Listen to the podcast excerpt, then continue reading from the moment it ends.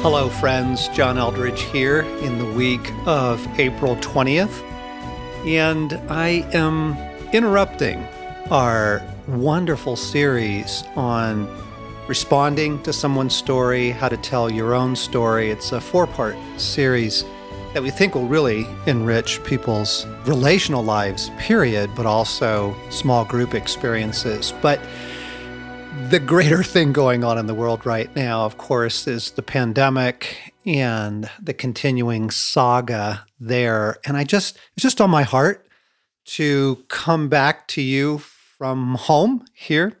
I am at home, like most of you are, and just kind of go deeper into where are we now? What is God saying? What is He doing? Now, this is a follow up or an add on to the earlier podcasts we've done on the pandemic back in March. Uh, there were two of them. And so, really encourage you, if you haven't heard those, to maybe listen to those first and then tune into this. Also, Stasi and I, God just put it on our hearts in the month of April to post a little video every day on Facebook, just some mothering and fathering from us. And I hope you've been enjoying those. If you haven't seen those, you might want to go back and and binge watch a, bunch of them. They're real short, but they also are real orienting to where we are now. Okay, so this will probably be, I anticipate, a two part series this week, uh, the week of April 20th, and then next week as well. Because I think Jesus has some really, really important things to say to us. And I've been fasting, praying, really pressing in a great deal to try and and just align with God and what what he's doing in this hour. And I'll I'll admit, okay, when this whole thing got started, I took a pretty passive approach towards it. You know, something to watch, mildly pray about, you know, when it was overseas, when it was smaller, but something that felt far off and I my thoughts were mostly well, we may have to weather a rough season, but you know, we can all do that. We can hunker down. And then it became this a global pandemic that has absolutely hammered the economies of the world, put millions and millions of people out of work, and all but shut down the happy, normal human activities of every town on the planet. I mean, friends are postponing all kinds of things. High school kids aren't getting their graduations. College kids uh, aren't getting their graduations. Weddings are being postponed. All, not to mention, you know, the human suffering and the illness and the loss of life. This is already brutal on the human heart, and this is unprecedented. This is a big deal. A global pandemic that has all the signs of bringing really irreversible, great harm on humanity. This is something that ought to have the friends of Jesus on pretty high alert. A crisis that's closed the doors of practically every church in the world? That ought to find the friends of Jesus asking him what is happening and what our orders are. How should we be thinking about this, Lord? How should we be praying? So it's in that context that I, I want to give some thoughts here this week and next. How should we be thinking about this? Father, how should we be praying? Now, I realize this thing changes almost daily, which makes recording on it hard to do, but let me try. And first off, I've been trying to reconcile, and, and to be honest, I've been trying really hard to help my friends reconcile two completely utterly different realities. First, the relief. There is a massive relief of the mad world finally having to cease its insane pace.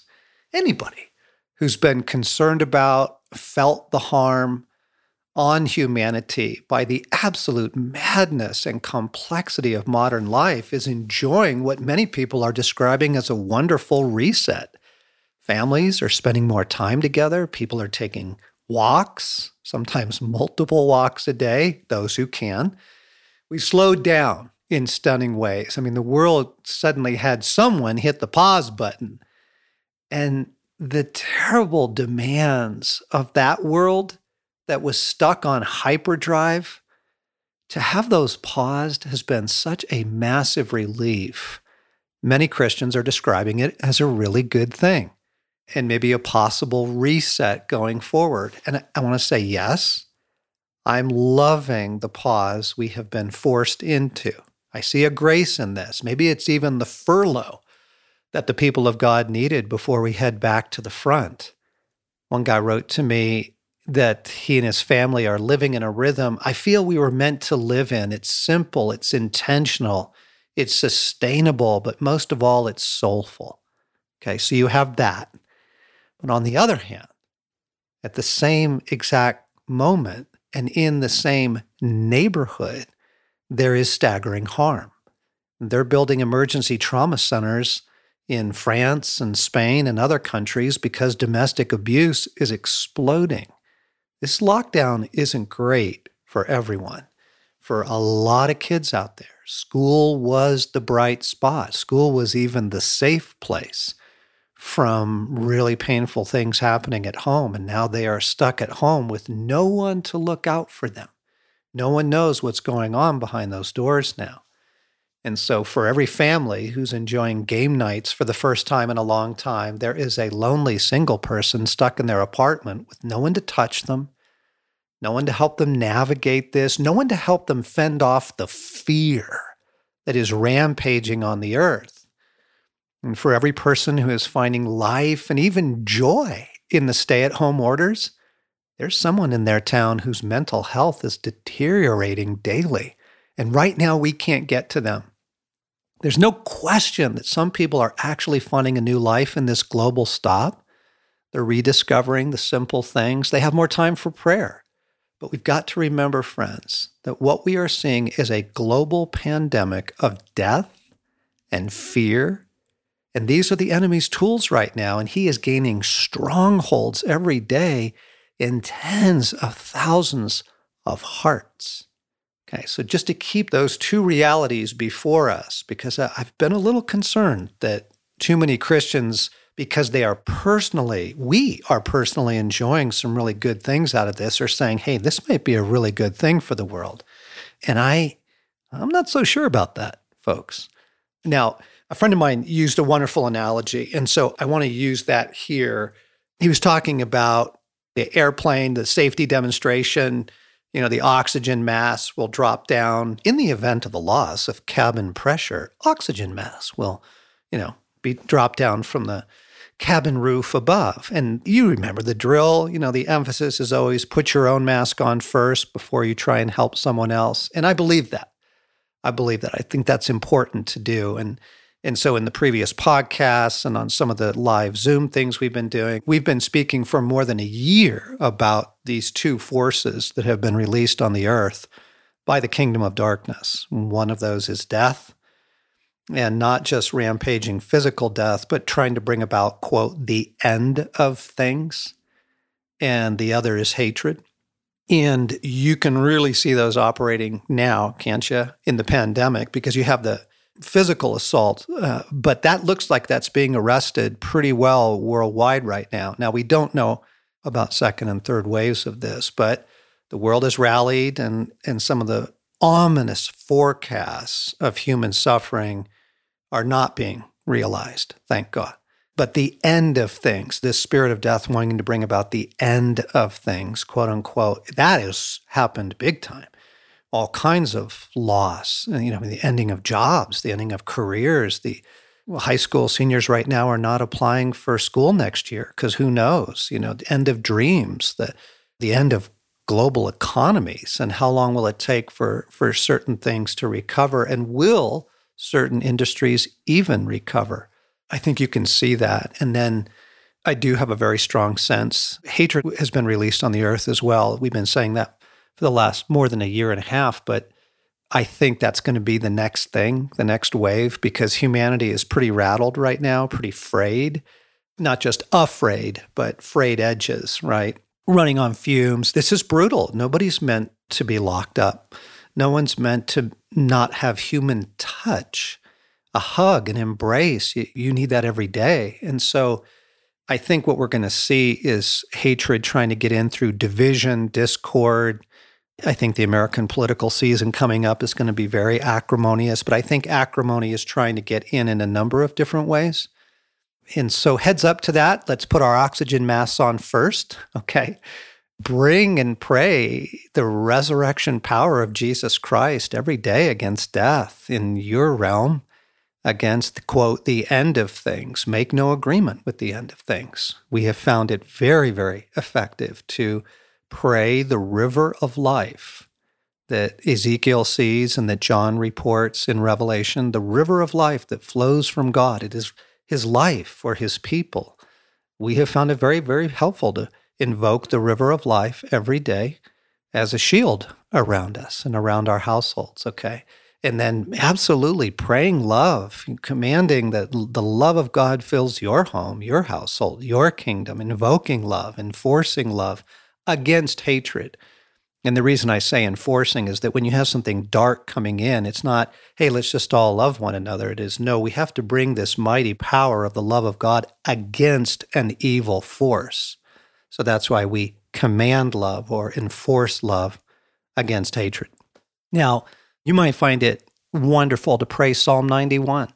Let me read the first couple verses, almost as a prayer right now over all of us. Whoever dwells in the shelter of the Most High will rest in the shadow of the Almighty. I will say of the Lord, He is my refuge and my fortress, my God, in whom I trust. Surely He will save you from the fowler's snare and from the deadly pestilence. He will cover you with his feathers, and under his wings you will find refuge. His faithfulness will be your shield and rampart. You will not fear the terror of night, nor the arrow that flies by day, nor the pestilence that stalks in the darkness, nor the plague that destroys at midday So wonderful to pray that and declare that over your realm with love and with life. Uh, so that's putting our oxygen masks on.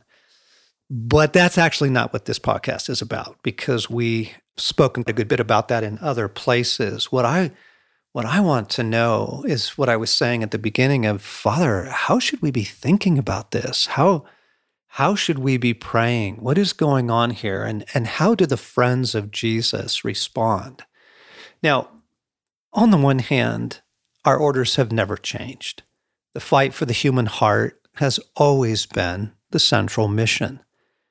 Jesus says in John 10 the thief comes to steal, kill, destroy, but I have come that they may have life and have it to the full.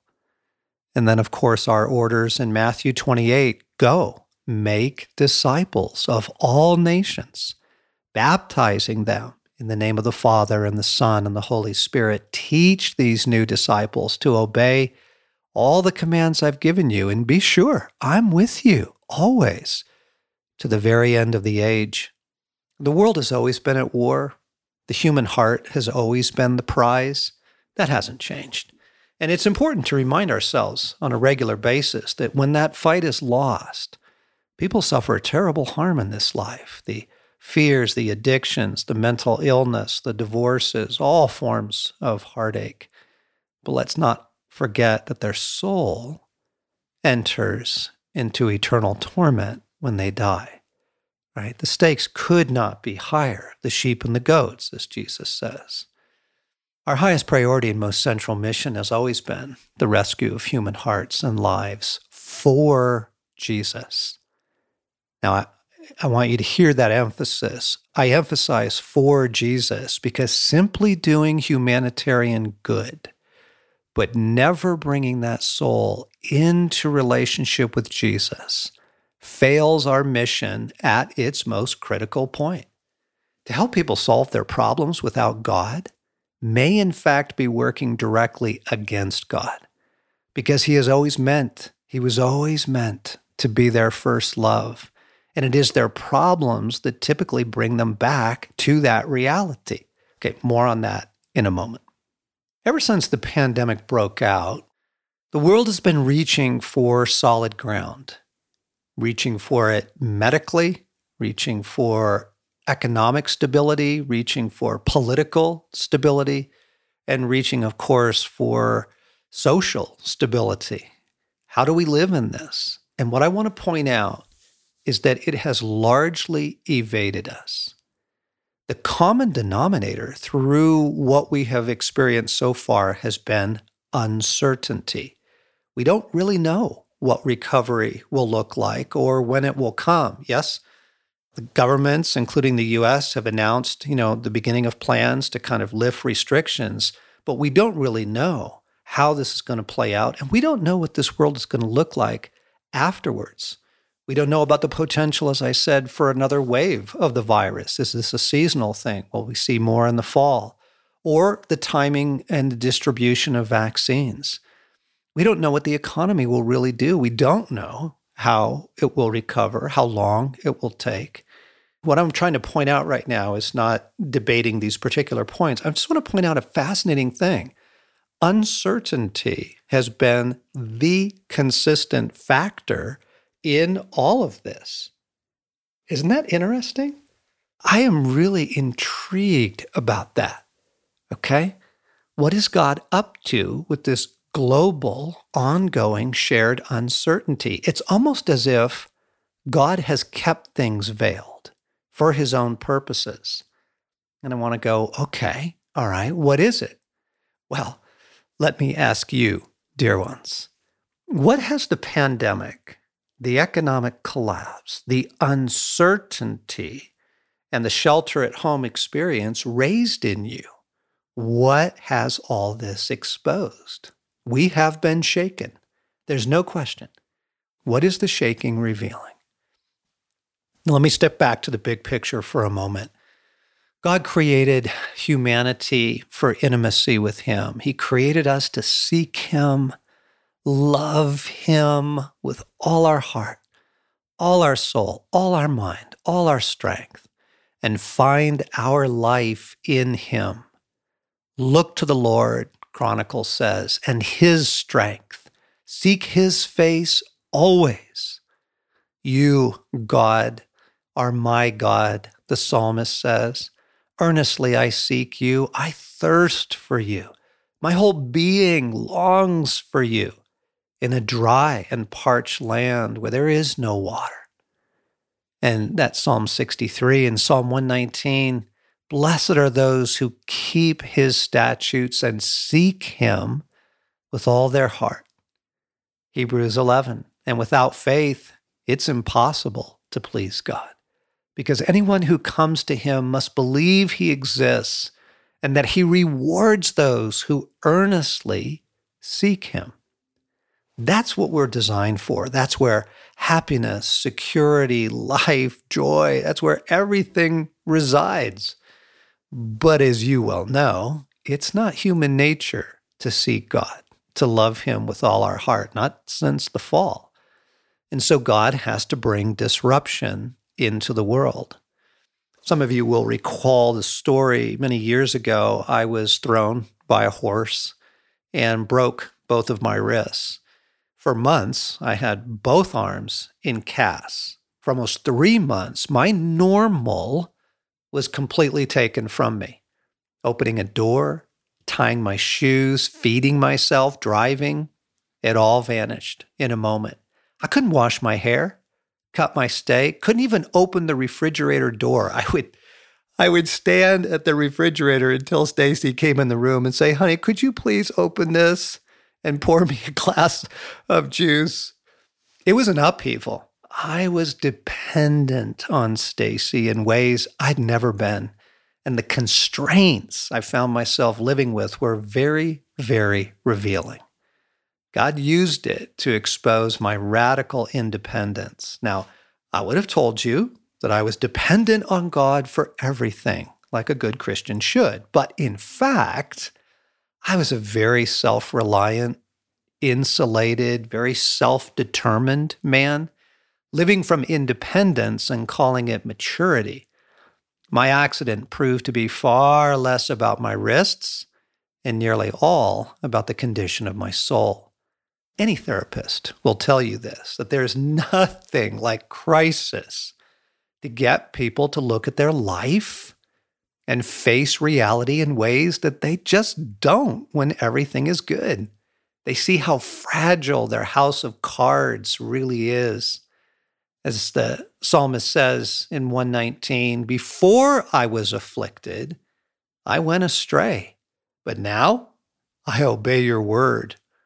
Okay, before, you know, when everything was groovy, I went astray, but after I was afflicted, it changed things. Before I broke my wrists, I was profoundly independent, more than a little proud of it, insensitive to those with less independence, and I am so sorry to say, doing years of damage to my marriage. My independence sent this constant message to Stasi that I don't need you. And what a horrible message to send to my dear wife. Now, God didn't throw me off that horse, but I can sure tell you he used it. And I needed him too. So, friends, whatever else Jesus is up to right now, this pandemic and all of the political and economic and social upheaval is a shaking the world very much needed. And it presents to us an incredible gospel opportunity for a window of time. Now, friends, to understand what God is up to, both in our lives and in the world, we've got to remember we have enjoyed, those of us in the developed world, we have enjoyed for years an unprecedented level of comfort, convenience, and control. Now, we breathed this air for years. We drunk its Kool Aid, pleasure on demand. With only the effort of a few clicks, we could order anything we wanted in the world and have it delivered to our door. We became connoisseurs of coffee, for heaven's sakes, chocolate, cupcakes, life on our terms. That little smartphone, that little computer in our hands, gave us an experience of convenience and control unimaginable to our grandparents. Seriously, when you have an economy that can support specialty stores selling only cupcakes, you have a very comfy culture. And that kind of world does not cause people to turn to God. It doesn't develop beautiful souls. It doesn't it doesn't cultivate deep things like faith and hope and love. No, not when we are the masters of our own happiness. And so that culture needed to be rocked, knocked off its high horse, really. And Jesus teaches on this constantly. This is his worldview. Okay. Therefore, everyone who hears these words of mine and puts them into practice is like a wise man who built his house on the rock. The rain came down, the streams rose, and the winds blew and beat against that house, yet it did not fall because it had its foundation on the rock. But everyone who hears these words of mine and does not put them into practice is like a foolish man or woman who built their house on sand. The rain came down, the streams rose, the winds blew and beat against that house, and it fell with a great crash. I point this out because while I believe the war for the human heart is at an all time high, the war with evil is raging on the earth. I think the fight is worth our greatest attention. I find myself thinking more about the end of the pandemic than I'm praying for the salvation of my neighbors. Honestly, I am embarrassed how much my, when I'm looking for hope, when I'm kind of going, oh, you know, here's what I'm looking forward to, I'm thinking about summer vacation and I'm worried and praying that, you know, our family has a trip planned and it looks like we're going to lose it. I'm more concerned about that than how the single woman up the street is doing. I'm embarrassed to admit it, but it's human nature. We we have lived in a phenomenally comfortable culture for so long. It's really shaped us and shaped our expectations of things. Some of you might recall from Band of Brothers the story uh, in World War II, the night of June 5th, right before D Day, when the paratroopers dropped in behind German lines to prepare for the invasion. How one group of soldiers took refuge in a farmhouse, discovered the Calvados, the apple brandy in the cellar, and proceeded to get completely, completely hammered and missed their moment. Human nature being what it is, I think we need to be really honest about how much we've been shaped personally by the greatest level of comfort culture in the world, or we might miss our moment too. Because, for one thing, the relief many of us are experiencing in the slowdown might cause us to miss just how serious this global moment is. It's a tragic fact of human nature that a life of comfort and ease draws very few people to God. Okay. Jesus, in fact, Jesus taught that pleasure and ease actually numb the soul to the great realities of God and eternity. Remember the story in Luke about the man who's going to build his barns? The ground of a certain rich man yielded an abundant harvest. He thought to himself, What shall I do? I have no place to store my crops. And then he said, This is what I'll do. I'll tear down my barns and build bigger ones, and there I will store my surplus grain.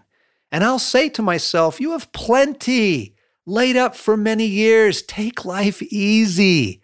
Eat, drink, be merry. But God said to him, You fool, this very night your life will be demanded from you. And so the Old Testament is one long story of God urging, warning, pleading with peoples and nations to turn to Him from their wicked ways. Read Jeremiah 2. When they don't, various forms of judgment begin to unfold. Thus, the famous line from C.S. Lewis that pain is God's megaphone to rouse a deaf world right? It's it's the therapy thing. When someone's life goes into crisis, they have an openness to looking at things that they don't when everything's fine, right? And the current shaking that we're in presents that sort of opportunity for the gospel on a global scale. As I've wrestled over how to pray, I see again that God God has the most difficult job ever. He loves humanity. He wants his children to flourish. He needed to provide for the human race day after day, millennia after millennia, while the human race basically gives him the finger. Quoting from Psalm 104, he makes springs pour water into the ravines. It flows between the mountains. They give water to all the beasts of the field. The wild donkeys quench their thirst. The birds of the sky nest by the waters, they sing among the branches. He waters the mountains from his upper chambers. The land is satisfied by the fruit of his work. He makes grass grow for the cattle and plants for people to cultivate, bringing forth food from the earth, wine that gladdens human hearts, oil to make their faces shine, and bread that sustains their hearts what I'm blown away by, friends, is this daily generosity while people ignore him their entire lives and march happily to hell. Jesus said, Broad is the road, right? That leads to destruction. And so at the same time, out of love, God has had to disrupt the lives of individuals and nations to the extent that they wake from their unbelieving, idolatrous slumbers. You remember Jesus as he approaches Jerusalem right before what we call Easter and Easter week. It says in Luke 19, as he approached Jerusalem and saw the city, he wept over it and said, If you, even you, had only known on this day what would bring you peace but now it's hidden from your eyes. The days will come upon you when your enemies will build an embankment against you and encircle you and hem you in on every side.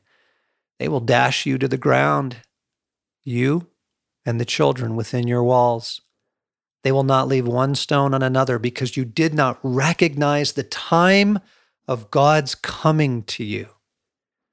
And then in Matthew, in chapter 23, Jerusalem, Jerusalem, you who kill the prophets and stone those sent to you, how often I've longed to gather your children together as a hen gathers her chicks under her wings, but you were not willing. Look, your house is left to you desolate. For I tell you, you will not see me again until you say, Blessed is he who comes in the name of the Lord. I'm just blown away by the artistry, the brilliance, the incredible restraint of God to weave this workable mix of mercy and preservation and blessing, along with wakening shakes and shocks in order to rescue the human heart. It's enough to make me worship. What I'm trying to drive to today and this week in part one is this whatever else Jesus is up to right now, this pandemic and all of the political, economic, and social upheaval is a shaking, and it presents to us an incredible gospel opportunity for a window of time. People are suddenly aware how fragile life is, how fragile culture is, stability and things like jobs, healthcare, and retirement accounts. For this unique moment, Millions are searching for solid ground. I'm told that Bible sales have skyrocketed. Isn't that awesome? Online churches are seeing phenomenal attendance. A friend of ours uh, normally has a couple thousand people attend their church, and, and now online, they're getting tens of thousands of people listening to them. And get this the place on our website, the Ransomed Heart website, seeing the most action in March has been the prayer to receive Jesus Christ. Isn't that incredible? This is a very exciting moment so far as Jesus is concerned, and it won't last. You know human nature. You know that as soon as people are back to their cupcakes, Netflix, and yoga classes, they'll no longer be wondering about their house of cards. I'm just, again, embarrassed. I was watching, you know, one of the press conferences describing the three-phase rollout of unlocking the country and I was looking at some of the news reports of other nations doing that too and you know, the hope rose in my heart and I'm like, "John, like really? Like that's your big hope?" So what I want to say is let's not miss this once in a lifetime opportunity, friends. The most important thing we can do, the opportunity before the church right now is this gospel moment. It's not the reset of a slower pace of life. It's not political leadership. That's not the main thing in God's mind. It is the eternal destiny of human hearts and souls. And so, what I want to recommend is this that we pray with passion for a global revelation of Jesus. We pray for a great awakening and outpouring of the Spirit of God on the earth. And let me quickly add that this needs to begin with the people of God. For we have lived in that world of cupcakes and Netflix. We've been swept along in the pace and the distraction.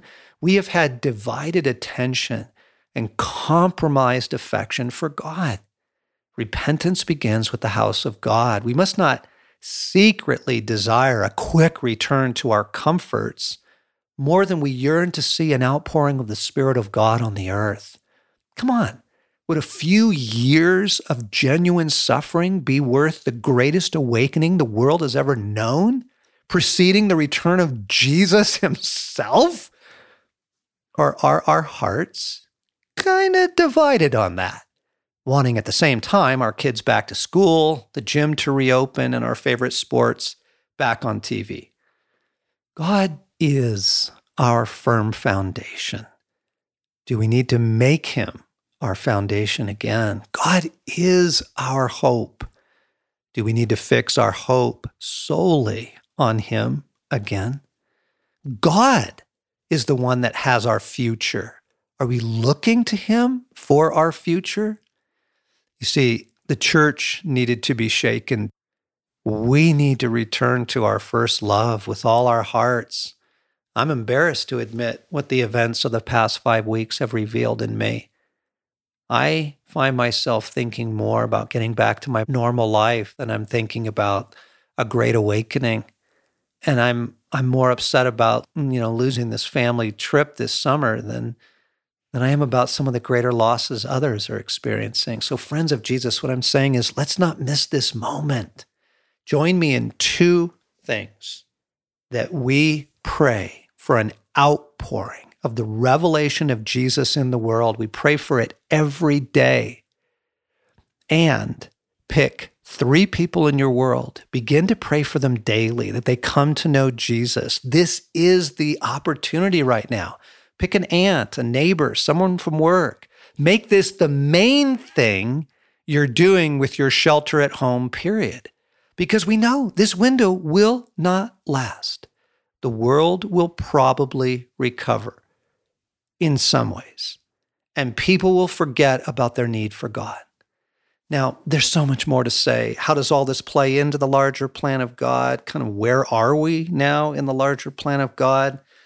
I want to say more about that next time. I do want to say this Stace and I have a very strong feeling that this is a dress rehearsal, that this is actually kind of a drill, that God in His mercy is going to let things um, ease up.